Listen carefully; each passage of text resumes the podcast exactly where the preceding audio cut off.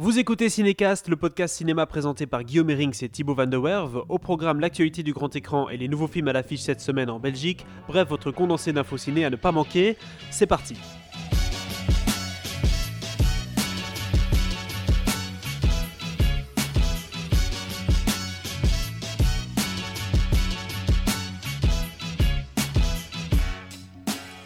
Bonjour à tous, vous écoutez Cinécast épisode 15. Salut Thibaut. Bonjour Guillaume. Salut Eric Van Kutsem. Salut Guillaume. C'est notre invité aujourd'hui, Eric Van Kutsem de synopsis.be, Ouais. qui nous fait le plaisir de nous rejoindre aujourd'hui pour, bah, comme, comme chaque semaine, hein, parcourir les news, les nouveaux films dans ce nouvel épisode de Cinécast, le 15e. Tu te rends compte de ça? Bah oui, déjà.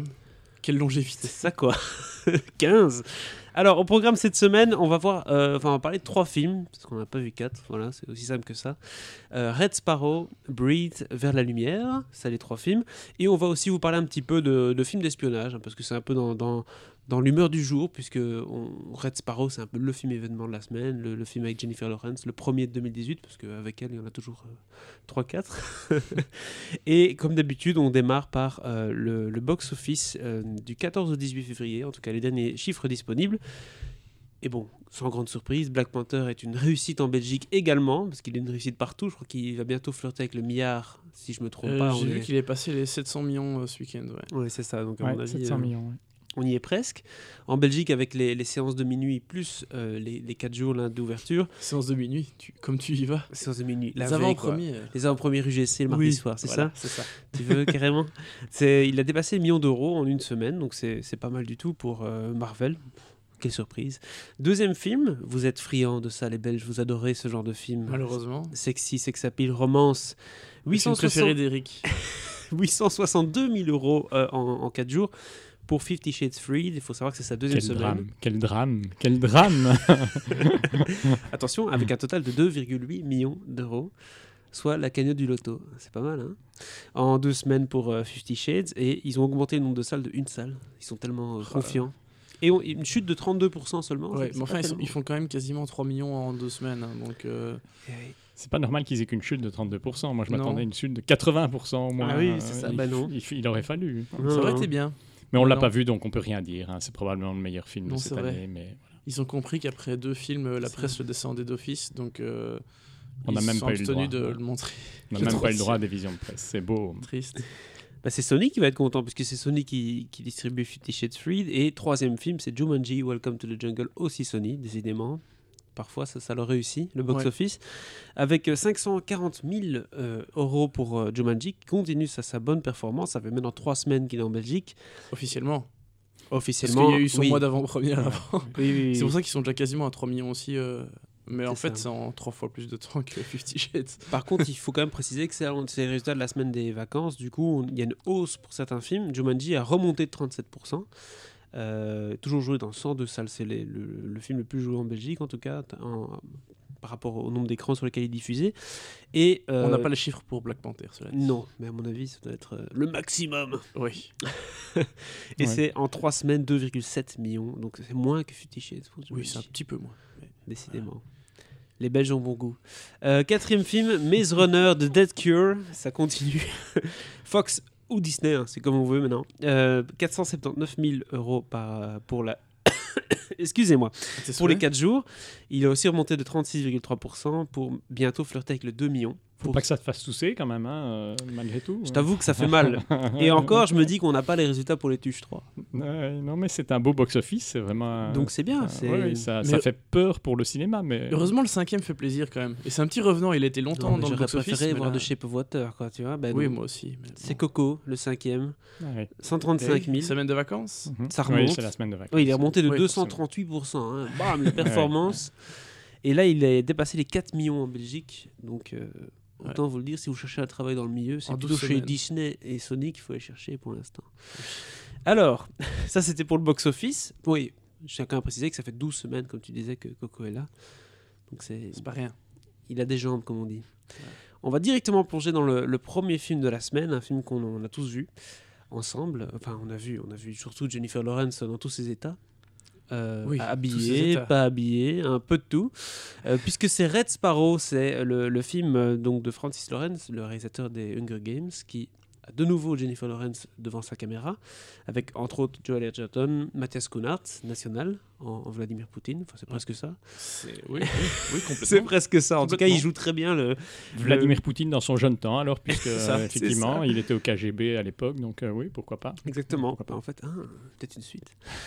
Donc, c'est un, un film. euh, On, on- fait le résumé en 2000 parce que c'est vrai que les bandes annonces, je trouve, ne racontent pas bien l'histoire. On, on voit beaucoup de Jennifer Lawrence qui manipule des gens et qui espionne. Mais Je sais pas parce que je, les- je ne- comme à mon Mm. habitude, je ne les ai pas, enfin je ne l'ai pas regardé, mais j'avais entendu dire qu'on ne voyait même pas Mathias Kunartz de la première bande annonce, on ne voyait que euh, Jennifer Lawrence, donc ça devait être un peu euh, mystérieux. et même Joel Edgerton, on le voit pas. D'accord, ok. Donc on voit tout le temps Jennifer Lawrence Mhm. qui rentre dans une piscine, Jennifer Lawrence qui enlève une robe, Jennifer Lawrence qui, euh, qui laisse échapper un sein. Bah, C'est- c'est c'est- c'est c'est peut-être en- plutôt bien vu comme Oui. marketing en fait. Mais hein. il faut dire qu'elle est omniprésente, hein, donc d'une Oui, certaine oui, manière, bon, ça, ça traduit euh, quelque part le film, hein, euh, effectivement. Ouais. Donc l'histoire de ce film, c'est une jeune ballerine du Bolshoi, c'est oui. Ouais. euh, qui, euh, suite à un incident euh, lors d'un spectacle, se fait complètement fracasser la jambe, on peut le dire comme ça.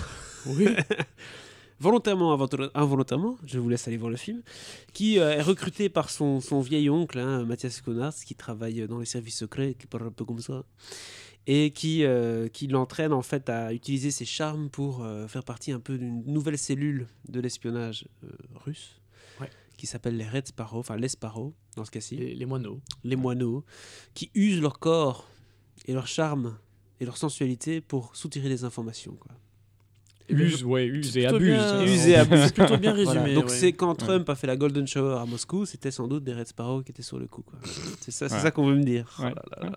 Les références. hein. Quand on voit la délégation coréenne du Nord aux Jeux Olympiques d'hiver, euh, on a tout en rouge, c'était aussi un peu des Red Sparrow. hein, À leur manière. À leur à manière. leur manière. Alors, du coup, bah, on a un peu parlé du fait qu'il y a beaucoup de. Le sexe est omniprésent dans le film, mais de manière générale, qu'est-ce que vous avez aimé dans ce film? Parce que c'est quand même un film d'espionnage, on le dit, thriller, un peu enquête, euh, ça mélange tous ces genres-là. Qu'en avez-vous pensé? On va commencer par toi, Eric, l'invité. Oh, ça, c'est gentil. Bah oui. des- ça fait êtes 10 des- minutes que je parle, ouais, vous êtes des, hôtes remarquables. non, bah, écoute, y a- y a, pour moi, il y a deux. Je dirais, il y a deux façons de voir le film. Je l'ai vu d'une façon euh, purement euh, publique, spectateur, traditionnelle. Je dirais que euh, ça fonctionne plutôt bien. C'est un, un film qui euh, euh, met en avant les charmes de, Jennifer Lawrence. On en a parlé et on continuera à en parler. Et je dirais qu'elle fait bien son boulot, non seulement au niveau charme, mais ça on le savait, mais au niveau jeu d'actrice, elle, a une certaine maturité. Ça, c'est la, la- la vue côté spectateur. Maintenant, vue côté critique, là peut-être qu'il y a des choses à, redire un peu par rapport au, film lui-même, parce que euh, tout est basé sur elle, complètement. Euh, L'intrigue, finalement, elle est relativement minimale, relativement linéaire. hein. Il y a très très peu de, de- de difficultés à comprendre ce dont on parle. Or, et là, je, joue un peu euh, l'avocat du diable. Souvent, dans les films d'espionnage, on aime bien qu'on ne comprenne pas tout parce que les films d'espionnage sont souvent très très compliqués. Ici, finalement, c'est pas un film d'espionnage très compliqué. Euh, Il y a des trahisons, des doubles trahisons, mais ça reste dans un côté relativement linéaire. Donc, c'est pas un film d'espionnage dans la grande lignée de, de films difficiles à comprendre, euh, peut-être même un peu abscons. Le film puzzle comme ça. Voilà, voilà, c'est pas vraiment ça. Et c'est pas vraiment non plus, euh, il faut le dire peut-être à ceux qui nous écoutent, c'est que c'est pas non plus un film d'action. On n'est pas dans Atomic Blonde, on n'a pas de l'action toutes les, euh, toutes les 10 minutes. Donc on se repose plutôt sur le film d'espionnage traditionnel, mais sans être un film d'espionnage complexe, euh, à puzzle, effectivement. Je suis à moitié d'accord avec toi. Alors c'est vrai que c'est assez linéaire et c'est pas le film d'espionnage le plus compliqué que, que j'ai pu voir, mais il est quand même plus complexe qu'il en a l'air. Chose qu'on découvre plutôt vers la fin du film où il y a, parfois des sous euh, sous-intrigues qu'on qu'on avait parfois oubliées ou, euh, ce genre de choses. Euh, alors c'est vrai que il est d'une certaine façon simple. Moi j'avoue que j'ai grillé le il y a une taupe, on peut dire qu'il y a une taupe dans, dans, le, dans le film, euh, un, haut gradé russe qui transmet des informations aux Américains. J'ai trouvé assez rapidement qui était, ce, qui était cette taupe. Cela dit, il y a, pas, il y a très très peu d'éléments qui, qui permettent de le, de le comprendre dans le film. Et en ça, je trouve que toute cette intrigue principale, parce que c'est l'enjeu principal du, du film, je trouve que c'est assez réussi. Donc, complexe, oui, enfin, pas tellement, mais peut-être plus qu'il en a l'air. Oui, le- le- quand tu dis l'enjeu principal, c'est intéressant que tu dises que l'enjeu principal, c'est trouver la taupe. Enfin, C'est vrai que c'est l'enjeu plutôt le principal. contexte. Oui, parce qu'en fait, c'est- vraiment le contexte. Parce que je pense que l'enjeu principal, c'est la vengeance de, de, de, de Dominica, puisqu'elle s'appelle Dominica. Non, c'est Oui, pas, oui. c'est pas Je- sa oui, vengeance, plutôt? Ben, il y a plusieurs raisons qui pourraient la pousser à prendre certaines décisions. Est-ce qu'elle veut s'échapper euh, de sa position actuelle? Est-ce qu'elle veut partir aux États-Unis, par exemple? Ou est-ce qu'elle veut, au contraire, euh, remplir sa mission? Il y, a, il y a plein de questions qui sont posées dans le film. On n'y revient pas beaucoup dessus, à un moment donné, c'est très clair, mais, euh, Oui. mais c'est ça. Moi, je pense que on- quand on parlait un peu avant de, de peut-être du manque de... Comment dire je, pense que le manque du film, c'est d'un côté, oui, tout repose sur Jennifer Lawrence, et deux, la réalisation de, de Francis Lawrence est, est pas très... euh, allez, c'est très assez plat, on va dire qu'en termes de réalisation, il n'y a pas...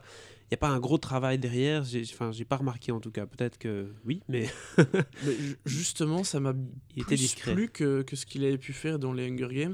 Alors, il n'avait pas fait le premier, il a fait les deux et, enfin, les suivants. Euh, je trouve qu'il y a, des, il y a des, des belles choses quand même dans ce film-ci, euh, des beaux travelling, des beaux, euh, il y a quand même pas mal de, de cadrage intéressant.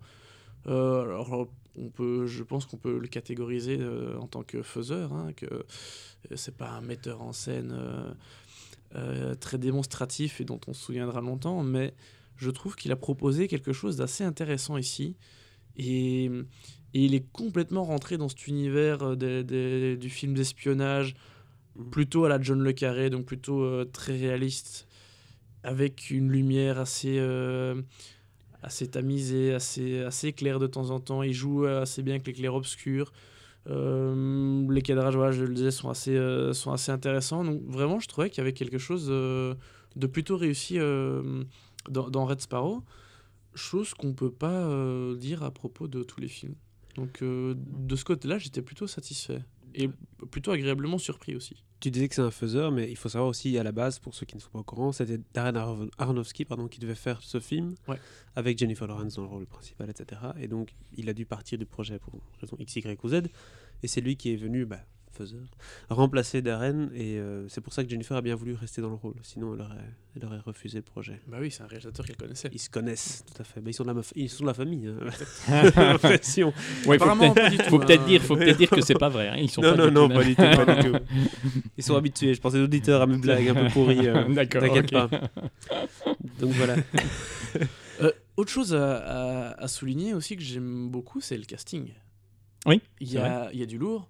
Mhm. Jennifer Lawrence euh, qui, euh, qui vampirise euh, complètement, qui, qui vampirise tout dans le film. Elle a énormément de charme et elle en joue, en use et en abuse. Euh, on- Même dans la tournée prono- promo. euh, même dans la tour. Ouah, ça, c'est un presque beau lapsus. On va dire presque beau lapsus. On ne va rien dire. oui, oui. Euh, tu es tout rouge maintenant, Thibaut. mais écoute, euh, oui, je ne m'attendais pas à ce petit lapsus de ta part, Guillaume. Mais euh, oui, c'est euh, vrai que Jennifer c'est presque une tournée porno, excusez-nous, mais. tu exagères. Oh, dis, allez. Elle a Non, mis elle une avait, elle robe. avait une belle Il robe. faisait froid, elle avait envie de mettre sa robe, elle a mis sa mais robe. ça sert très voilà. bien le film. Excuse-moi, ça sert vraiment très bien le film parce que c'est exactement le propos du film, entre guillemets. hein. Mais mais. C'est le même, disons je- que c'est le même genre de robe qu'elle a dans le film. Exactement, donc, euh, voilà, oui, mais paraît- faudrait pas vendre ça non plus comme étant un film euh, euh, hyper charnel qui, qui ne joue que de, de la, la sensualité et, de, Non, mais on et parle. de, de- du cachet Non, mais de je sa pense- comédienne. Parce que c'est pas ça. Je- je- Ça en fait partie et c'est c'est une partie très importante du film, mais tout ne repose pas là-dessus. Donc faudrait pas Non, c'est- euh, limiter Jennifer Lawrence Mais- à de- à un beau corps. quoi. Eric avait une théorie là-dessus, un peu le côté pervers du film. Oui, je euh, pense, je pense que si, si tu veux, je suis assez d'accord, ça, ne- ça ne joue pas euh, que sur les charmes de, de Jennifer Lawrence. Et c'est ce que je disais un peu au début, c'est-à-dire que je pense qu'elle a, elle a un bon jeu aussi derrière, hein, parce qu'on Mm. est en train de bien, bien accentuer, bien parler de ses charmes, mais elle a un très bon jeu derrière. Mhm. Franchement, elle arrive à, à- justement très bien jouer ce personnage qui est euh, euh, double, triple hein, à, à certains moments, uniquement par son jeu d'acteur, parce qu'il y, a- il y a très très peu justement d'autres, euh, comme tu disais très bien, d'autres indices à l'intérieur du film qui permettent de, de, de venir euh, ce jeu-là. Donc elle, elle- elle joue très bien. Maintenant, le film... Tu, que tu parles de- du jeu double ou triple, c'est vrai qu'il y, a- il y a une partie, un moment du film où on ne sait plus du tout si elle, elle est avec les Russes, avec les Américains, Oui, oui. parce qu'elle entube les uns en disant qu'elle est avec les autres, mais en disant aussi qu'elle entube les premiers. Enfin, c'est. C'est assez fou euh, et c'est vrai que c'est- pas évident à jouer. Mais je te laisse poursuivre, pardon. Oui, pas de souci. parenthèse. Pas de souci. La parenthèse était bienvenue, à mon avis. Mais euh, en fait, ce qui se passe, c'est que je trouve que c'est un film qui joue énormément sur le plan de la perversité. Mhm. C'est-à-dire c'est un, c'est un film assez, assez pervers dans, son, dans, dans, dans, dans ses personnages, parce que euh, on se rend compte, hein, et ça on dévoilera pas vraiment les, les, les choses, mais on se rend compte que l'oncle euh, joué par Mathias Schoenaerts c'est quand même très très amoureux de sa nièce, euh, franchement, euh, même un peu plus probablement. Parce qu'il a Et une attirance. euh, voilà, il y a une attirance, on va dire. Mais il y a euh, aussi dans tout le, scénario des séries de, choses qui sont relativement perverses, puisque pour devenir Red Sparrow, on leur apprend, il y a une école pour apprendre à se servir de son corps euh, et de, quelles que soient les circonstances, se servir évidemment de, des armes féminines qui sont à sa disposition. Et on se doute quelles armes féminines dans ce cas-là sont utilisées. Et je dirais tout, tout le, le film est baigné par ce, ce genre de perversité. Mhm. Euh, c'est intéressant et ça aurait peut-être été encore plus intéressant si ça avait été Darren Aronofsky qui l'avait euh, qui l'avait filmé parce que probablement il aurait peut-être joué sur ce côté-là. hein, on se rappelle de Black Swan Mhm. et euh, ça aurait peut-être été encore plus plus intéressant que que Francis Lawrence. Mais bon, voilà, ok, on, on se contente de lui et, et ça donne quand même un film qui est allez, qui fonctionne très bien. hein. Je m'attendais-. Absolument pas à quelque chose d'aussi bien en fait. hein. Oui, je m'attendais à un désastre. vraiment à quelque chose de pire que ça. Euh, tu, tu parlais de l'école euh, par laquelle doivent passer les, les aspirantes euh, moineaux rouges. Et aspirant. Euh, parce qu'il y a des- Et aspirants aussi, il y a des garçons aussi. faut le dire. Euh, cette école est dirigée par une, euh, euh, par une, euh, une, euh, une directrice menée, euh, de, incarnée de main de maître par Charlotte Rampling, qui est d'une froideur euh, assez Oui, euh, effroyable, je trouve. Oui, finalement, elle joue. Elle, elle demande quand même à ses, à ses élèves de, de se livrer complètement et dans des circonstances très très très dures. Il y a, il y a quand même une scène dans cette école qui m'a quand même pris au trip. hein. je pense que vous avez tous euh, compris de laquelle je parlais. Euh, Il y a quand même des choses pas faciles, quoi. hein. Et Oui. de- de- pour revenir sur les, les, de manière générale, parce que j'ai j'ai commencé à parler de ça, puis on, on est passé sur autre chose. Euh, tous, ils sont, ils sont tous très bien. Mathias Kunartz, euh, effectivement, il a des faux airs de, de Vladimir Poutine euh, quand il était encore au KGB.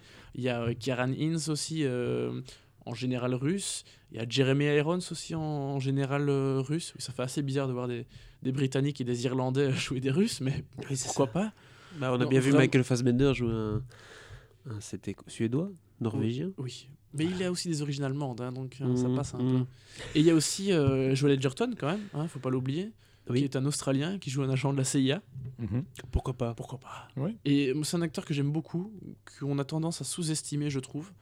Euh, il est plutôt bon réalisateur aussi, Joel Edgerton. Il avait fait Mhm. un film qui s'appelait The Gift, je crois, Oui. il y a Ouais. quelques années, qui était assez, euh, assez surprenant. Mais il a une tête, on a envie de lui faire confiance en fait. Ouais. Cet acteur-là, quand il joue un rôle, tu te dis, ah, il est bon, lui, il est gentil. Et Ouais. donc, directement, parce qu'il a, il a cette espèce de gabarit d'ours un peu. et, mhm.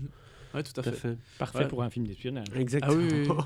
Mais là, je trouve vraiment très bien. Quoi. Le, le casting est pour moi vraiment clairement un des, un des points forts euh, du film.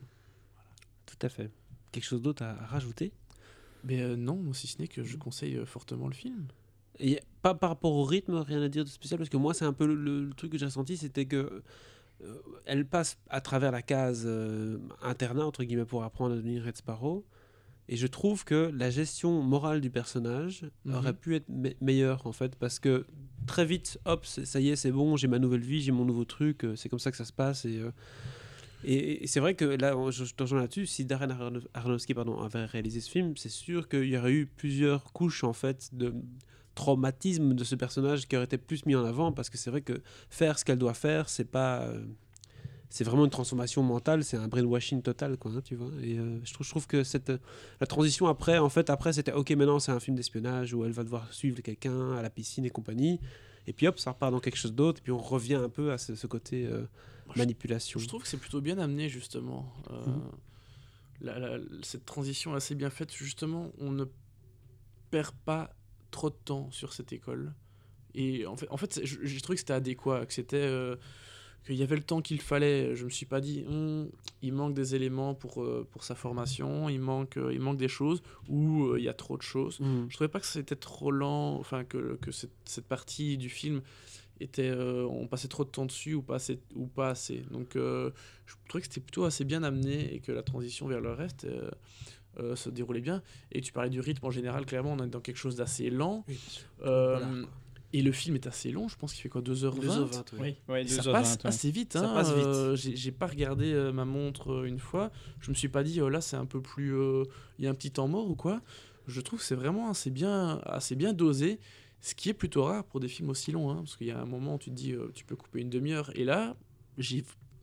Il y a pas un moment où je me suis dit, ouais, bon, ça, c'est vraiment inutile. quoi. Non, parce que surtout, et souvent les films ratent là-dessus, mais euh, je trouve que ça s'accélère vraiment beaucoup vers la fin du allez, deuxième acte, troisième acte. Hop, ça, c'est- à la fin, c'est assez rapide. Le rythme Mhm. est très rapide à la fin, donc on n'a pas vraiment le temps de s'ennuyer parce qu'on a toujours de nouvelles infos. Bah oui, parce qu'il y a, il y a plusieurs intrigues et sous-intrigues. Voilà, qui deux, font trois que, scènes voilà. d'action, oui, c'est ça. C'est à la fin que ça se passe. Mais je pense que c'est vraiment elle qui donne le rythme. hein. Euh, Elle est étant personnage central. euh, euh, c'est d'abord son amour pour sa mère qui va lui, qui va la pousser, qui est le moteur. Mhm. hein. elle veut sauver sa mère, elle veut aider sa mère parce que sa mère est très malade.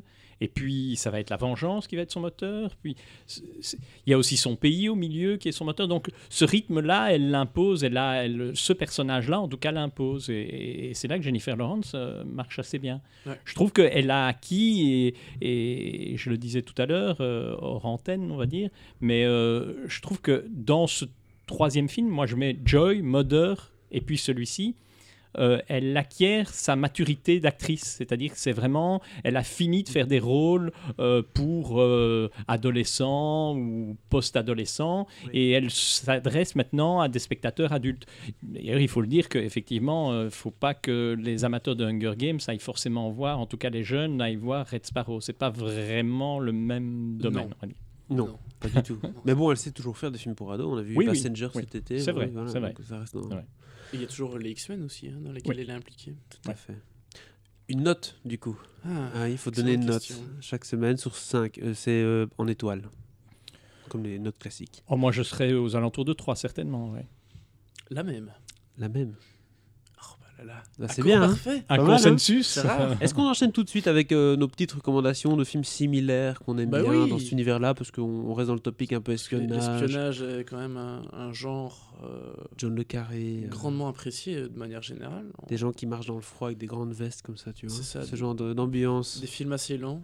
Oui, en fait, c'est ça. En fait, les, fi- les films d'espionnage, il y a souvent deux écoles. C'est euh, soit euh, des trucs hyper réalistes euh, et souvent euh, dit lents à la John Le Carré, ou euh, l'école euh, Ian Fleming, euh, l'auteur de James Bond, Mhm. où là on retrouve aussi toutes sortes de, de, de héros où ça bascule en- entre films d'espionnage et films d'action. Ou Ludlum, ou Ludlum, Ou dans le- Ludlum, dans- dans les- Robert Ludlum Jason pour les Jason Bourne, exactement. Mhm. Euh, moi j'aime beaucoup la saga de Jason Bourne. J'aime bien les James Bond aussi, mais pour d'autres raisons. Euh, mais c'est vrai que je, oui, je suis plutôt friand des écoles Ludlum et, euh, et, et John Le Carré que Oui, Fleming. J'ai préféré, euh, je préfère Jason Bourne à, à- attention, gros, gros topic, euh, à ça, bah, James Bond dans son ensemble, en tout cas, bon, euh, James Bond il y en a beaucoup, hein, donc voilà, mais si demain il y a un Jason Bond qui sort, un James Bond qui, euh, ou un James Bond qui sort, je, je serais plus vers Jason Bond, quoi. Ça Surtout les trois premiers, attention. Ça hein. dépendra du réalisateur du James Bond. Oui, c'est ça, oui, Ouais. oui, attention. Et de l'acteur de James et- Bond. Et, et tant qu'on en parle, si c'est Danny Boyle, comme ça semble se préciser, pour le Mhm. prochain, moi ça m'emballe euh, énormément. hein. Oui, oui, ça vaudra la peine. Je c'est pas forcément le réalisateur qu'on imagine aux commandes d'un Mhm. James Bond, mais pourquoi pas euh, Ça Mhm. peut donner quelque chose de très bien, je trouve. Mais depuis qu'ils ont, ils ont passé la franchise à des réalisateurs qui sont des réalisateurs euh, confirmés dans d'autres domaines que l'espionnage, euh, ils ont vraiment relevé le niveau, hein, clairement. Oui. Euh, avant, finalement, les, perso- les, les- les réalisateurs des, perso- des- des réalisateurs consacrés pour ça. Et ici, c'est vrai qu'avoir confié euh, à Inaritu, confié à... euh, pas Inaritu, euh, je dis une bêtise. Mendes. Mendes, pardon. Mendes, euh, oui. oui. Donc confier à Mendes, euh, c'était une très très bonne idée. Un quoi, James. Bond par Inaritu. Inaritu, ce serait pas mal aussi. Ce serait pas mal aussi. mal Tout aussi. en one take. James Bond par Alfonso Cuarón. Ah ouais, ce serait pas mal aussi. Ouais, il, avait tant de discussions à un moment donné, je me rappelle possible. bien. Mais Sam Royale. Mendes, il a fait l'excellent Skyfall, et puis après, il s'est un peu cassé les dents euh, sur Spectre quand même. Mais parce que Spectre, et ça je suspecte le truc, c'est qu'ils ont fait une conférence de presse pour dire qu'ils allaient tourner James Bond. C'est et il est sorti Une, conférence de presse annonce euh, pour dire qu'ils allaient tourner en live Bond. et tout. La Ouais. what Ok. Et ils ont sorti James Bond un an après la conférence de presse. Donc tu te rends compte. Donc et en gros, ils avaient fini le scénario la veille de la conférence, quoi. Hop, boum, un an de tournage. Donc en gros, tu sens le truc qui a été vachement précipité, contrairement à Skyfall où ils avaient pris un peu Je sais plus pas si temps. c'était précipité, en tout cas, ils avaient ils bien préparé leur timing, quoi. Mais oui, le résultat était moyen. Mais bon, ça n'empêche que j'aime quand même bien les, les, les James Bond. Je Oui, suis oui. très friand. Je- J'adore Casino Royale et Casino Skyfall, Royale, notamment, pour moi, ce font partie Ouais. des deux meilleurs. euh, Skyfall était vraiment deux du top Ouais, ouais. 5. Les anciens sont chouettes aussi, mais Ah, c'est différent. hein. Tu vois, sûr, Moonraker, tu regardes ça avec un petit Oh, sourire. bon, quoi. là, tu, mais c'est chouette. euh, on parle de, de pire, là. Ça, j'aime bien, moi. Tu vois, les trucs un peu absurdes comme ça. Euh, c'est un autre style de James Bond. C'est la même chose. Mais oui, du coup, les- je suis plutôt Jason Bourne quand même. Je trouve que Matt Mhm. Damon était un excellent. Oh, euh, un- Les un trois excellent Bourne Jason avec euh, Paul Greengrass, c'était Le- terrible. hein. Le dernier de qui s'appelle Jason Bourne, le 4, avec, euh, avec bah, Greengrass qui était revenu à la Real, Oui. m'avait un peu plus déçu. En le revoyant, je- voilà, je l'ai réévolué un peu à la Mais il hausse. était pas un nécessaire. peu plus décevant, je trouve. Il n'était pas nécessaire, non. ça se en- terminait quand il tombait dans l'eau. Enfin, c'est ça la fin de Jason Bourne. Quoi. C'est Ouais. pas, Ouais, c'est pas quand. ouais. Il, il sort de l'eau et il retombe dans l'eau. C'est ça le principe de Jason Bourne. Oui. Bah oui. Bah, écoute, ils ont essayé de quelque chose avec Jeremy Fini Renner. après. Pourquoi pas en fait, hein, poursuivre Oui, avec faire un Jeremy spin-off. Renner, Mais ils vont pas, ils vont pas continuer le spin-off. Ils avaient dit qu'ils continuaient le Ouais, spin-off, ouais. il me semble, à un moment J'ai donné. l'impression qu'un mais- jour c'est oui, un jour c'est non, Ouais. et, c'est entre temps on n'en parle pas. Par contre, ce qui est définitivement non, c'est Christopher Nolan qui a coupé tous les liens avec les producteurs de James Bond. Ouais, ouais. Parce qu'il veut avoir le contrôle total sur le film. Chose que les producteurs ne veulent pas du tout. Pas pour James Bond en tout cas. Donc du coup, il a dit ah, never. Mhm. Voilà, c'est fait. Ceux qui rêvent d'un James Bond Christopher Nolan, ça n'arrivera pas. Pas encore en tout cas. Pas encore. Mais retournons plutôt dans nos recommandations qui ressemblent plus à Red Sparrow, parce que là, on s'égare un tout petit peu. Euh, Oui. Idéalement, enfin, et c'est clair, en sortant du film, on, on dit la taupe, la taupe, la taupe, la taupe. c'est- Oui, c'est- la ça taupe, directement oui, oui, à oui, ça. hein. yeux. Deux, trois pics de violence, Oui. comme ça, et puis, euh, et puis Oui. après, un truc assez plat, mais bien. Mais Très compliqué, la taupe, hein. La taupe, Oui, c'est un la film taupe, qui a euh. très bien fonctionné auprès de la critique et auprès du public. J'ai l'impression que ça a un peu moins bien fonctionné quand même. Mais, mais la taupe, il, il correspond à ce que je disais tout à l'heure. hein. La taupe, c'est vraiment le, le film d'espionnage par excellence, celui que euh, une grande partie du public ne comprend pas. Parce qu'il y a tellement euh, de, de puzzles au milieu, tellement d'intrigues, tellement de personnages. En plus, c'est en Ouais. général de multiples personnages dans, dans les films casting, hein. d'espionnage. Ouais. C'est un très gros casting. Mhm. Et D'ailleurs, c'est là que Red Sparrow tombe beaucoup plus euh, en dehors de ça, parce que le casting est beaucoup plus réduit. C'est un casting, il y, a, y beaucoup moins de personnages. moins de dans- personnages, dans, oui. dans- dans Red Sparrow. Bah, tout est plus simple. Voilà. Simplifié. euh, Mais dans La Taupe, euh, bon, là, c'est vrai que c'est un, c'est un Mhm. film. Moi, j'ai trouvé, si je devais donner une recommandation, c'est vrai que c'est une recommandation que je donnerais. Ceci dit, c'est vrai que c'est pas facile à suivre. Oui, il non faut plus. s'accrocher. Il faut Oui, s'accrocher. C'est c'est vraiment le, le film d'espionnage par excellence, celui où on, où on accumule euh, les personnages, on accumule les intrigues, on accumule les trahisons, on accumule les, les doubles retournements. Ça devient euh, Ouais. par moments très ça. difficile à Il suivre. fait un bon Mm. deux heures, je crois, non le, La taupe? Oui, il est Oh, il assez- est Ouais. très long. Il est assez long. hein. ouais. Ah, il est long. Très, Ça n'aide pas. J'ai dû voir deux fois, parce que je la première fois, j'ai pas compris.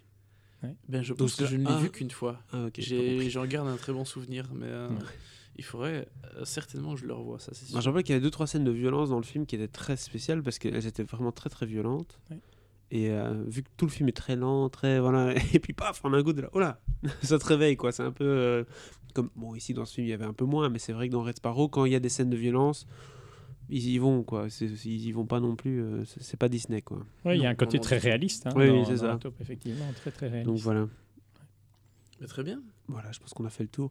Oui. J'avais noté euh, Ghostwriter, ça n'a rien à voir avec film d'espionnage, mais dans l'ambiance, tu sais, le genre de film qui, qui se. Ça- en fait, c'est un film qui se dévore comme un bouquin, quoi. C'est un peu la même chose avec Red Sparrow, avec La Taupe, c'est que tu as vraiment l'impression d'avoir- de lire un, un livre d'espionnage sur la plage, sauf que tu regardes un film. Bah, Il y a Munich Ouais. aussi, hein, qui, est, Oui, qui est plus politique qu'espionnage. Mhm. Mais bon, la politique et l'espionnage sont en général euh, vraiment, vraiment liés. Ah, hein, ils sont intimement euh, liés, c'est sûr. C'est certain. hein. Mm. Ou alors on pourrait penser à Atomic Blonde, euh, parce que c'est un personnage féminin. Mais là, c'est un film d'action pur. Ouais. euh, Oui. Ouais, ouais. Il y avait Sans- une très très bonne scène d'action dans une cage d'escalier Ouais. en plan séquence euh, assez, euh, assez dingue. époustouflant. hein. Ouais, ouais, c'était euh, très réussi. Le film était plutôt pas mal. Il était pas. Voilà, il restera pas dans les annales, je pense, mais il avait de bonnes choses. C'était un peu de plus bonne proche qualité. de John Wick, quoi. C'était plus ce style-là, quoi. Ouais. Action et... Il flirtait un peu entre plusieurs limites. Ouais. Alors, on va parcourir la- les résultats de la Berlinale. Alors, avec plein de films que je ne connais pas, mais vous les connaissez Écoute, sans euh, doute. moi non plus, ça va être, euh, ça va être compliqué. Ça va être Non. rapide alors. Oui, oui, bah oui, je pense qu'on va que- même pas dire tous les prix parce que voilà. ok, parce bah on va dire non, bon, on va le parcourir, mais je sais pas si vous l'avez vu. Dites-moi si vous l'avez vu, oui ou non. Si vous avez ne fût-ce qu'entendu parler de ce film, ce serait déjà bien. Et euh, si vous avez éventuellement envie de le voir ou quoi que ce soit, euh, parce qu'il y, y a plein de choses qu'on n'a pas encore vues ou qu'on n'a pas encore eu l'opportunité de le voir. Et qu'en général, qu'est-ce qui se passe euh, Berlinale, ça sort après ou ça sort à Cannes ou qu'est-ce qui se passe? Il y a, il y a Ah non, quoi, le- Tous les films sortent après. euh, Oui. ouais.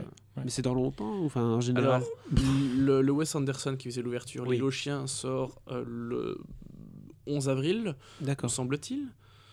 Euh, bah donc voilà, c'est pas longtemps après. Les autres, je, je pense que La Prière doit sortir d'ici pas longtemps, parce qu'il me semble qu'on a Mhm. la vision de presse cette semaine. Euh, mais alors les autres, je... en général, ces films-là vont trouver des distributeurs, enfin ont trouvé des distributeurs maintenant à Berlin. Donc euh, pour la plupart, C'est euh, impossible à dire maintenant s'ils le sortiront ici. Ça va aller si oui, quand? Ouais, ça va aller plus vite que, que Cannes, parce que Cannes, il y a toujours les- les- les- les- l'été au milieu, et il y a beaucoup Ouais. qui ne veulent pas sortir euh, euh, juste après Cannes, mais qui veulent sortir vraiment euh, en septembre-octobre. Tandis que la Berlinale, ça va en général plus vite, non Mais Je me trompe Oui, je- en général, ça va un peu plus vite. Cela dit, les, films de Cannes, c'est vrai que ça prend plus de temps. D'ailleurs, la preuve aujourd'hui, on, on va parler d'un film qui était à Cannes au mois de mai dernier. Mhm. Et je pense qu'il y a même des films de Cannes qui vont sortir après le Cannes de cette année, donc plus d'un an après leur première, Ouais. Leur première projection au festival. Donc euh, oui, le chemin, le cheminement de la distribution est une science euh, C'est un art complexe. euh, très aléatoire et, euh, et- et compliquée, effectivement. Mais donc, pour revenir sur les films de Berlin, Oui, je peux dire assez peu de choses, je dois dire.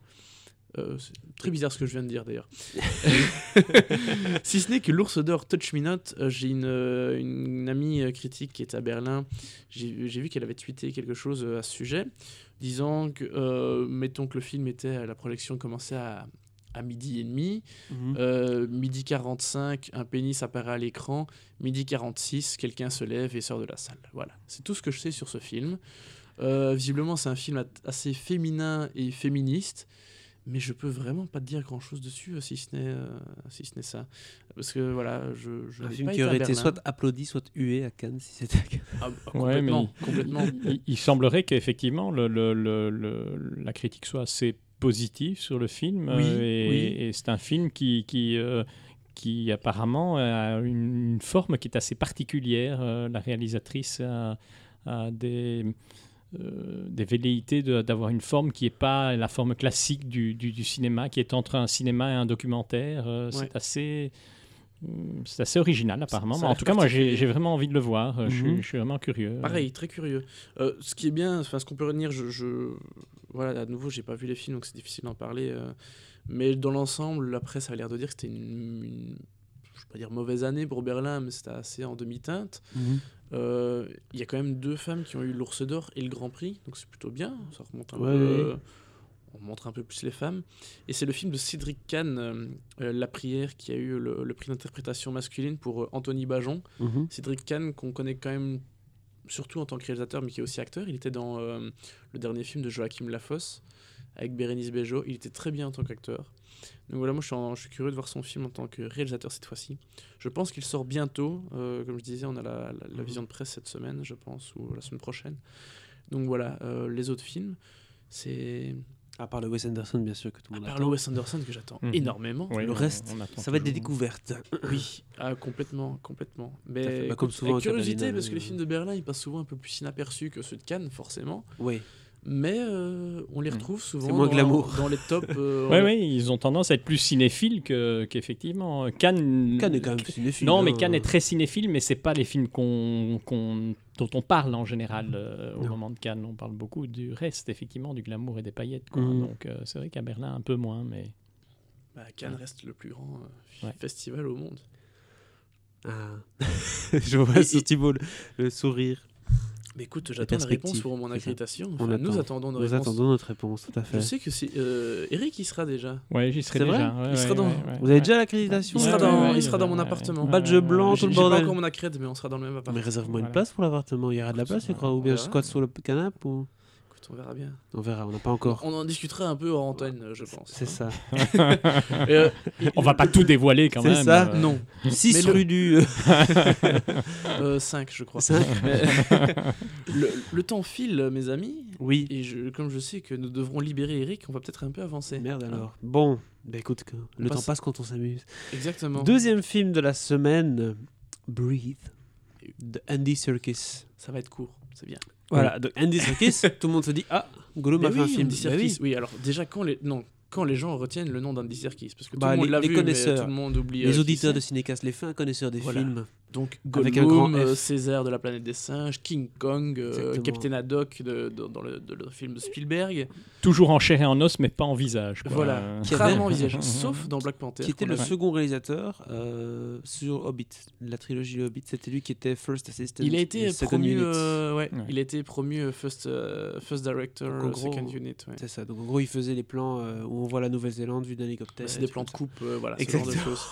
Et ici, en fait, Breathe est son deuxième film en tant que réalisateur, mais c'est le premier qui sort au cinéma, parce que le premier, euh, qu'il a réalisé avant, donc, est le fameux Le Livre de la Jungle, qui demande évidemment une post-production énorme, vu que c'est de la motion capture, et donc on le verra euh, plus tard cette année, je pense, ou l'année prochaine au plus tard, mais voilà, Euh, pas- ça devrait arriver. Mhm. Donc, son, c'est son deuxième film qui sort en premier, et qui Malheureusement, peut-être.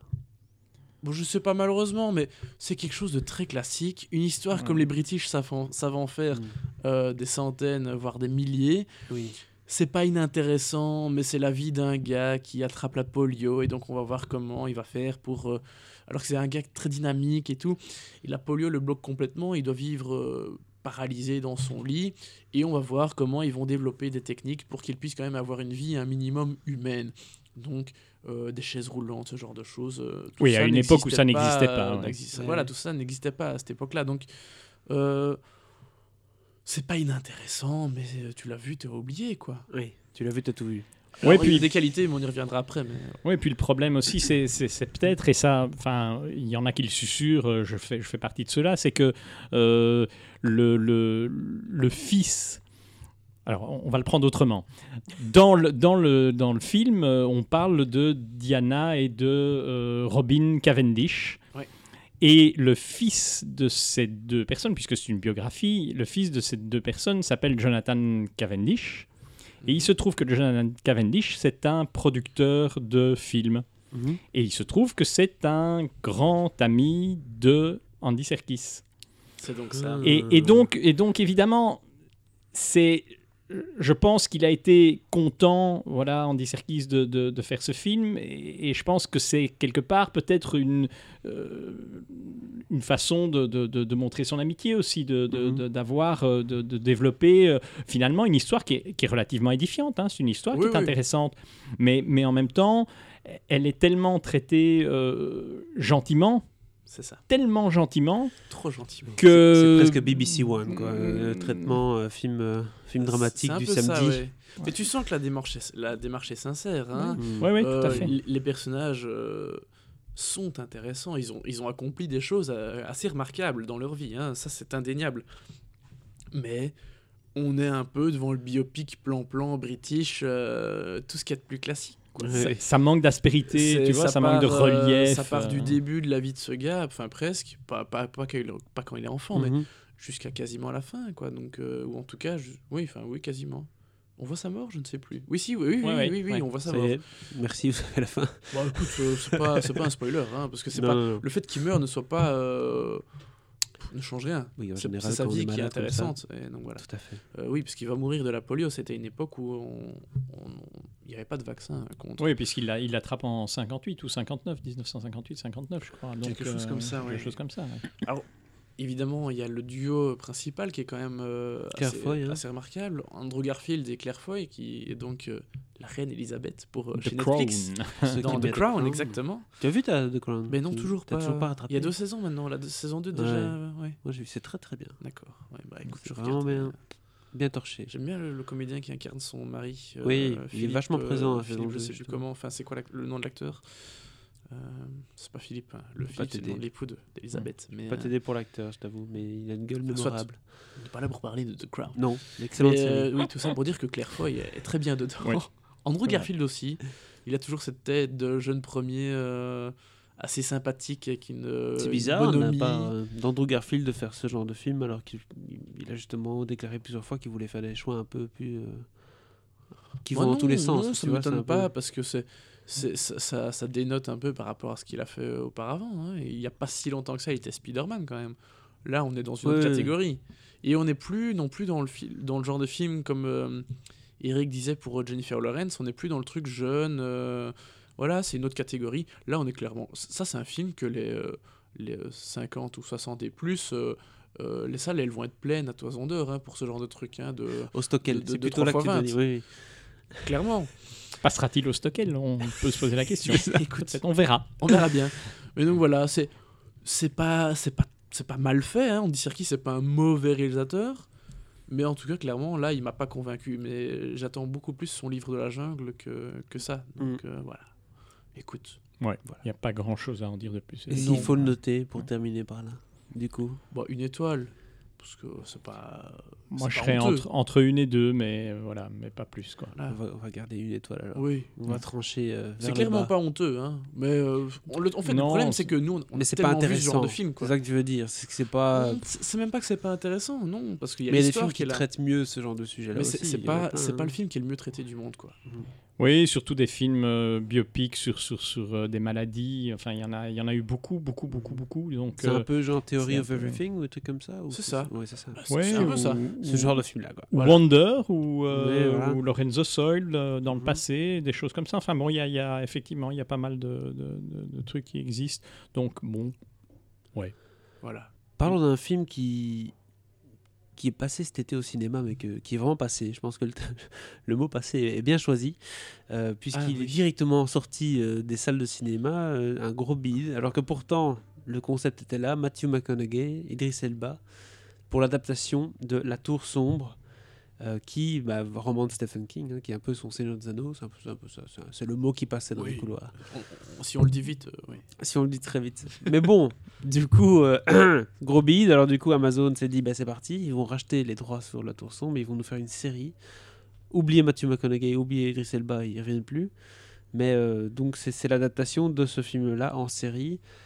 Apparemment, ça se porte mieux. Je sais pas si vous vous rappelez euh, votre vision du film. Ça, ça peut pas se porter plus mal, de toute façon. Oui, Euh, ça, c'est clair et net. Et il me semble que pour ce genre de saga littéraire, évidemment, le format sériel euh, est bien plus approprié que le format film, euh, long métrage. Donc après, bon, je, je, je- je ne suis pas un, un grand aficionado de, de la série littéraire de Stephen King. Je pense que j'ai lu à peu près 10 pages du premier euh, bouquin de la Tour Sombre, Le Pistolero. C'est bien ça. hein Euh, Je moi crois. j'ai pas lu, donc euh, Ah, je peux pas Ah, bah, je- je je peux pas je t'aider. ouais. Non, non, non, non, non, non, non, je qu'est-ce que vous avez non, pensé du non, film quand il était sorti euh, cet été euh, Mais, mais moi, j'ai jamais vu un film avec autant d'ellipses incompréhensibles au Oh, milieu, donc c'est aussi simple que ça. Donc c'est un, film. c'est un film incongru, incompréhensible parce que Pas fini, il- quoi, pas fini, oui. euh, et on se demande, euh, on se demande qui a, enfin, qui a décidé de faire ça comme ça. Et ça, c'est vraiment. mal euh, pensé aussi comme film. oui, oui, c'est c'est vraiment très dommage, quoi. Et effectivement, comme, comme, comme dit très bien Thibaut, je pense que la série ne peut qu'être meilleur Ça, c'est- c'est c'est facile à dire, mais Mm. je pense que c'est une- un bon choix. C'est vraiment un bon choix. La série est un bon choix. A quand même un, sa- un sacré budget qui va devoir être mis derrière. À mon avis, on va un truc à la Westworld là, en termes de Mais budget. euh, euh. Amazon, ils ont les rotaqués là, parce que c'est quand même eux qui ont la série euh, Anneaux aussi, en Oui, mais- préparation. oui, ils sont en production, donc ils ont encore rien vraiment sorti Ouais, ouais, mais de bon, spectaculaire Amazon. la, la Tour Sombre, c'est quand même aussi un univers. Alors, Ah tu, oui. tu disais, euh, ouais, on dit- si on le dit vite, euh, c'est leur- c'est le Anneaux des- de Stephen King. Oui, c'est la tagline. Mais euh, oui, euh, euh, en matière de, de, de- de paysages, de décors, etc., c'est aussi quand même un gros bazar, euh, la Tour Sombre. Donc, euh, Mhm. Amazon, vraiment, visiblement, ils ont du pognon à mettre dans, dans, Dans le contenu. dans des gros projets. Quoi. Ouais, tout à fait. Bon, en même temps, ils ont une certaine intelligence par rapport à Netflix, c'est de coproduire des films, donc leurs films sortent en salle. Et donc, ils gagnent du pognon en Ils tant font les deux. producteurs de films de cinéma, Ouais. et puis ils les mettent sur leur service de VOD. Tandis que Netflix ne passe pas par la case cinéma, donc Mhm. c'est leurs abonnés et rien d'autre. C'est effectivement plus malin. euh, c'est plus malin d'un point de vue cinéma. Maintenant, il faut voir si c'est plus malin d'un point de vue euh, vente. Euh, Netflix, en fait, il, il joue, il joue purement sur les ventes de son service. Un point. Oui, oui, bien sûr. Et donc, évidemment, en le faisant en exclusivité. euh, Je- je dis pas qu'Amazon est plus malin, mais en tout cas, c'est un procédé assez intelligent si on veut financer des gros projets, chose que Netflix peut se permettre dans une certaine mesure, mais euh, visiblement, Bah, ils ont essayé ce avec sont Bright. que des échecs. Ils ont aussi avec Bright, qui a donné un résultat assez mitigé, mais qui, Ouais, ouais. c'est- ça on ne le saura jamais malheureusement. Combien de personnes se sont inscrites sur Netflix pour regarder Bright? Eux le Euh, savent. oui. Eux le savent, bien sûr qu'ils le Et à mon savent. avis, ce n'est pas satisfaisant. Non, parce qu'ils vont pas faire le 2. Cela dit, ils ont quand même fait un gros coup, un gros coup en mettant euh, le troisième épisode de Cloverfield aussi en direct, euh, enfin directement Ouais, après la, la télé, pub ouais. du, Des audios, du- boum. du- Et Anni- du- Annihilation, là aussi. euh, Oui, ils ont racheté euh, Annihilation à Paramount, qui est sorti en salle dans quelques salles, euh, dans quelques salles américaines. Ah oui, je mais pas. ce sera uniquement Netflix dans le monde. Et ce sort qui est très frustrant, parce que les premières critiques disent que c'est un film à voir sur grand écran. Voilà. C'est con ça. Et Achète un Projo, voilà, c'est ça le. un vrai projo et une vraie euh, salle. Je pense que nous, allons- nous irons le voir chez un confrère, euh, Eric, non? Oui, tout à fait. Tu as raison. tu as raison. Je vois. Bon, Troisième film du coup, et non pas quatrième film, parce qu'on. ben oui, on il- fait court cette semaine. l'heure, c'est ça. Bah, et surtout, on, on a vu un peu moins de choses, il faut bien le reconnaître. Donc, euh, Et là, c'est un film pour moi, ça. Ça, c'est un film, euh, un film d'action, un film qui bouge vers la lumière de Naomi Ka- Kawase, pardon, qui était, comme tu le disais, un film de Cannes qui sort maintenant en, euh, en fin février. Oui. Décidément. euh, oui. Quel timing Je l'ai vu le dernier jour de Cannes. Ce qui est très bien au Festival de Cannes, c'est que donc, le dernier jour, euh, il n'y a, y a- il y a pas de séance, il n'y a pas de nouveau film qui est projeté. Euh, Il y a la clôture le soir. Mais il y a- toute la journée, il y a une reprise de tous les films de la compétition Mhm. et d'un certain regard, ce qui permet de rattraper les, les films qu'on on aurait pu rater de la compétition et donc d'un certain regard. Tout à Et donc c'est comme ça que j'ai pu rattraper euh, ce film. Donc dernier jour du festival, un peu fatigué. Je ne l'ai pas revu depuis. hein. Donc autant dire que mes souvenirs en sont... J'en ai des fragments. Eric, est-ce que tu peux nous en dire un peu plus du coup alors? On a besoin de toi là. Euh, Oui, ok. Bon, mais moi je l'ai, je l'ai Non, pas je vu. Je l'ai, quand même, je- te rassure, je l'ai hein. pas vu à Cannes. Je l'ai vu, je l'ai vu en vision euh, tout à fait traditionnelle. Donc il est un peu plus frais dans ma mémoire et j'étais probablement moins fatigué ce jour-là que Thibaut. Mais Je n'ai pas dormi, je précise. Ce qui n'était pas le cas d'un d'un de mes confrères qui était assis à côté de moi. Je pense qu'il a fait la meilleure sieste euh, du festival. Pendant le film, pendant, le film, pendant le ah film, ouais, oui. d'accord. Ouais, C'est c'est- c'est un film pour moi ça. peu compréhensible. Ouais, ouais, ouais. Ben, oui, c'est, c'est, c'est, il s'appelle, il a plein de titres d'ailleurs ce film, hein. Radiance, euh, Ikari en japonais, et Radiance, puis, c'est euh, son titre international, je et pense. voilà, et vers la et lumière, en vers la français. lumière en français. Donc, euh, oui, enfin, c'est un film qui s'attache au, au pas de, de- d'une, d'une Ah oui, quelqu'un qui en fait euh, euh, fait les, les sous-titres ou les, les, les- La- le- pas, pas les sous-titres mais la, la, La traduction, oui en audio pour des gens qui ont euh, Qui sont euh, malvoyants. mal, qui sont malvoyants, quoi, qui ont un problème, euh, oui, qui ne voient pas forcément bien, qui peuvent être, donc on va pas dire euh, aveugles, mais on va dire malvoyants. Mm. Et voilà, on s'attache à ces pas, au pas de cette, de cette personne qui est, qui est complètement imprégnée par son métier. Elle, elle a- c'est un métier qu'elle adore, elle ne vit que par ça. Euh, D'ailleurs, euh, toute sa vie, pendant toute sa vie, même dans les rues, elle, elle, elle fait de l'audio-description tout le temps euh, dans sa tête. Donc elle s'entraîne à décrire ce qu'elle voit sous forme de parole, parce que c'est ça la- l'audio-description. Et donc, elle, est, elle, est, elle est vraiment passionnée par ça. Et elle va rencontrer au cours d'une des séances où elle sous-titre un film, parce qu'il y a Mhm. un film qui est sous-titré pendant toute la durée du film, donc c'est une sorte de mise en abîme. Il y a un film, enfin pas sous-titré, mais audio-descripté, Audio décrit. décrit, oui, par exemple, merci. c'est beaucoup mieux que audio-descripté, effectivement, qui est un très vilain néologisme.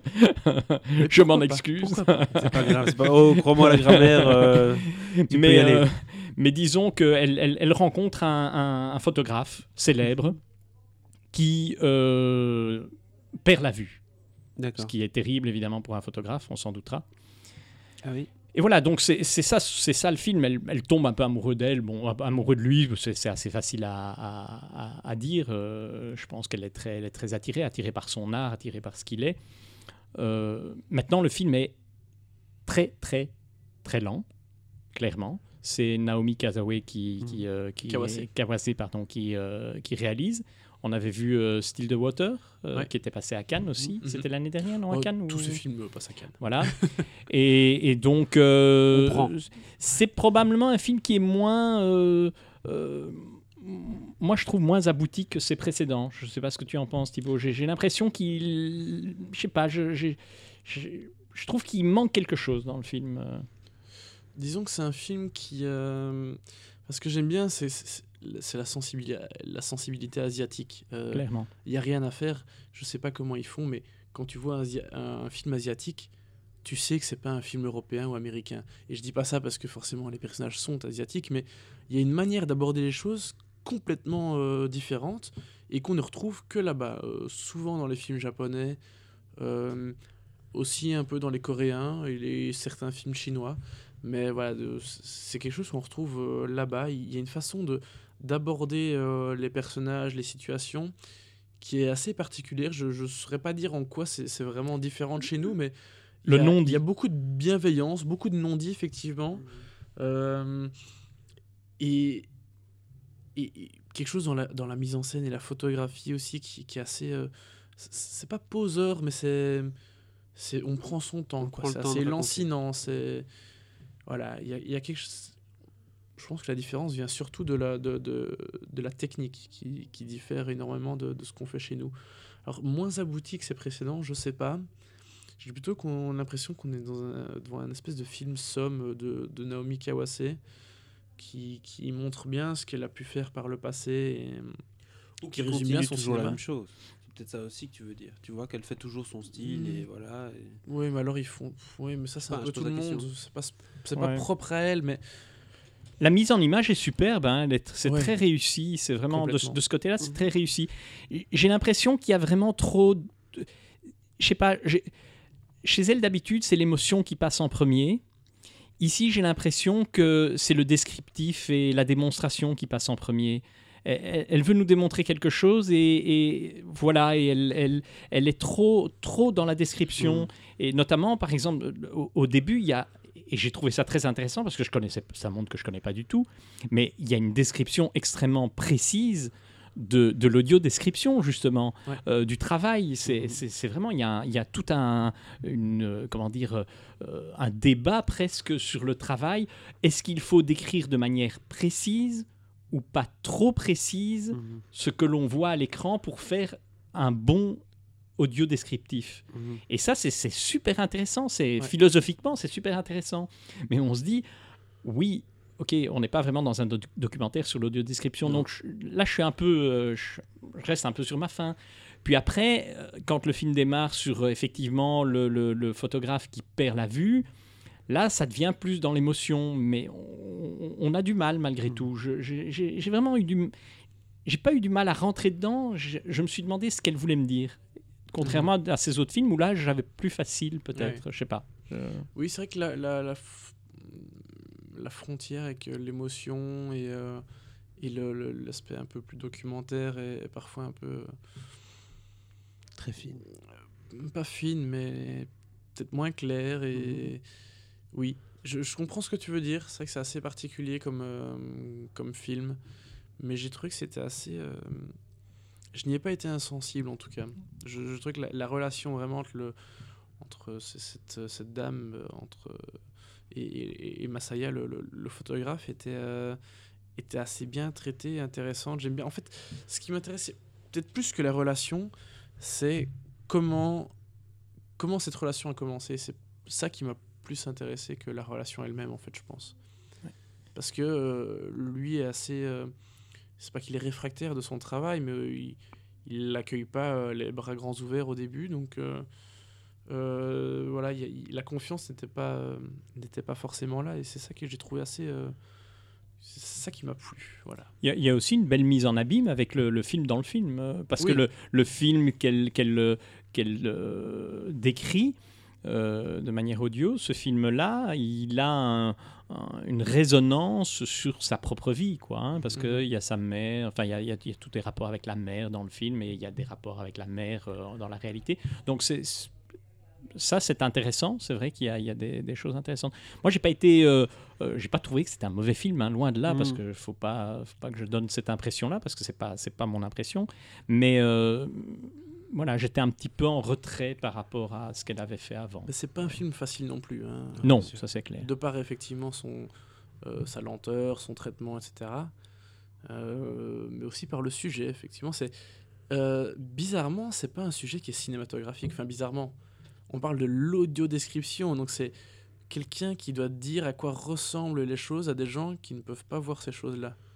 C'est quelque chose d'assez compliqué. particulier. Et, et je trouve qu'elle s'en sort quand même pas trop mal hein, pour l'expliquer. hein, mais euh, oui, je comprends, je comprends tes, tes réticences, Ouais. Eric. Mais c'est probablement, comme tu disais tout à l'heure, euh, c'est assez ambitieux en fait finalement. Euh, Tu, tu parlais de film somme, Mhm. mais c'est vrai que c'est probablement assez ambitieux. Euh, le, le- le mélange de ce qu'elle a voulu mettre dedans, avec la mise en abîme, avec la- l'audio description, enfin tout ça est très, c'est c'est pas évident à manœuvrer et elle, allez, elle s'en tire pas mal parce que je pense qu'on aurait donné ça euh, à- à le- au réalisateur lambda du coin. Je pense que c'était une, une véritable catastrophe ouais, ouais, et, tout le monde sortait au bout de cinq minutes, quoi. Mhm. Euh, Ouais. Donc, euh, S'il fallait euh, terminer cette analyse par une note, Je serais entre 2 et 3. Mais, euh, ouais, moi, je serais, c'est la même chose, je serais peut-être deux plutôt, mais Deux. voilà. voilà, ça fera 3, 1, 2 pour aujourd'hui. bah oui. Et on Ouais. termine cette émission, comme toujours, par un petit euh, recap de qu'est-ce qui sort cette semaine au cinéma. Oui. Oui. On commence par Red Sparrow. On en a parlé. Hein 3 étoiles. La petite famille, là je suis vraiment déçu de ne pas avoir pu voir le film. Écoute, euh, j'ai- loupé l'approche de presse. J'ai voulu Ouais, aller à l'avant-première qui était complète. Donc Donc, euh, c'est c'est te dire ma bonne volonté pour pouvoir en parler aujourd'hui. Il paraît que c'est pas si Mais non. Moi, j'ai bah, honte, Tout le monde j'ai- m'a dit que c'était épouvantable. J'ai Ah. honte, j'ai fait l'impasse. J'ai fait l'impasse. Je, connais, j'ai fait l'impasse. Donc la petite famille, on ne peut pas euh, vous Non. dire ce qu'on en a pensé. La suite des ch'tis, Mais probablement. il y a Valérie Bonneton, donc du coup, voilà. Faites-vous une idée. Ça ne me Euh, donne déjà pas envie de le voir. C'est ça. Fauve As-tu vu Fauve? Personne n'a vu Fauve? Non, Non, Non, Bah, je on n'a pas vu Fauve. euh, Je t'en aurais sans doute parlé aujourd'hui. Maria Baikalas, Pareil, pas vu. pas vu. Non, pas vu non plus. Bah, Breathe, on en a parlé. Classique de chez Classique. Oui. Un peu, plan-plan, du coup. Et Vers la lumière, Voilà. dont on a parlé maintenant. Donc c'est assez simple, hein, c'est assez court aujourd'hui. Oui, oui. euh, la, la- la- la mise. euh, Ah oui, par contre, on, sent que, que, que février-mars euh, et un peu avril, ça va être la période un peu plus euh, vache Ouais, maigre. hein. la, semaine prochaine, elle donne envie. Oh, Ça, la semaine prochaine, ça va être Ouais, compliqué ça de va être, faire ça une super ça- émission. ça va être difficile. Je, je, vous, je, je suis fier de vous. Si On vous va boire deux faire trois quelque bières chose la euh, semaine avant prochaine. l'émission euh, pour, pour animer tout ça. On vous mettra un débat, je pense, euh, sur un sujet parce que sinon, ça Podcast de 10 compliqué. minutes euh, la semaine prochaine Non, ou- c'est- Le thème, c'est faut-il encore faire confiance à Sophie Marceau? Euh, Non. Ça, c'est une bonne idée de sujet.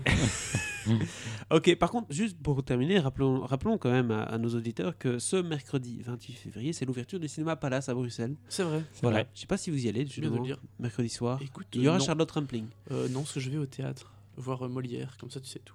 Bah voilà, moi j'y vais. Mercredi. Non, Eh moi ben, je ne serai pas non plus, Anna. malheureusement. Je suis tout seul. J'ai Voilà. déjà vu Anna, donc on pourra en parler. Pour en parler, très bien.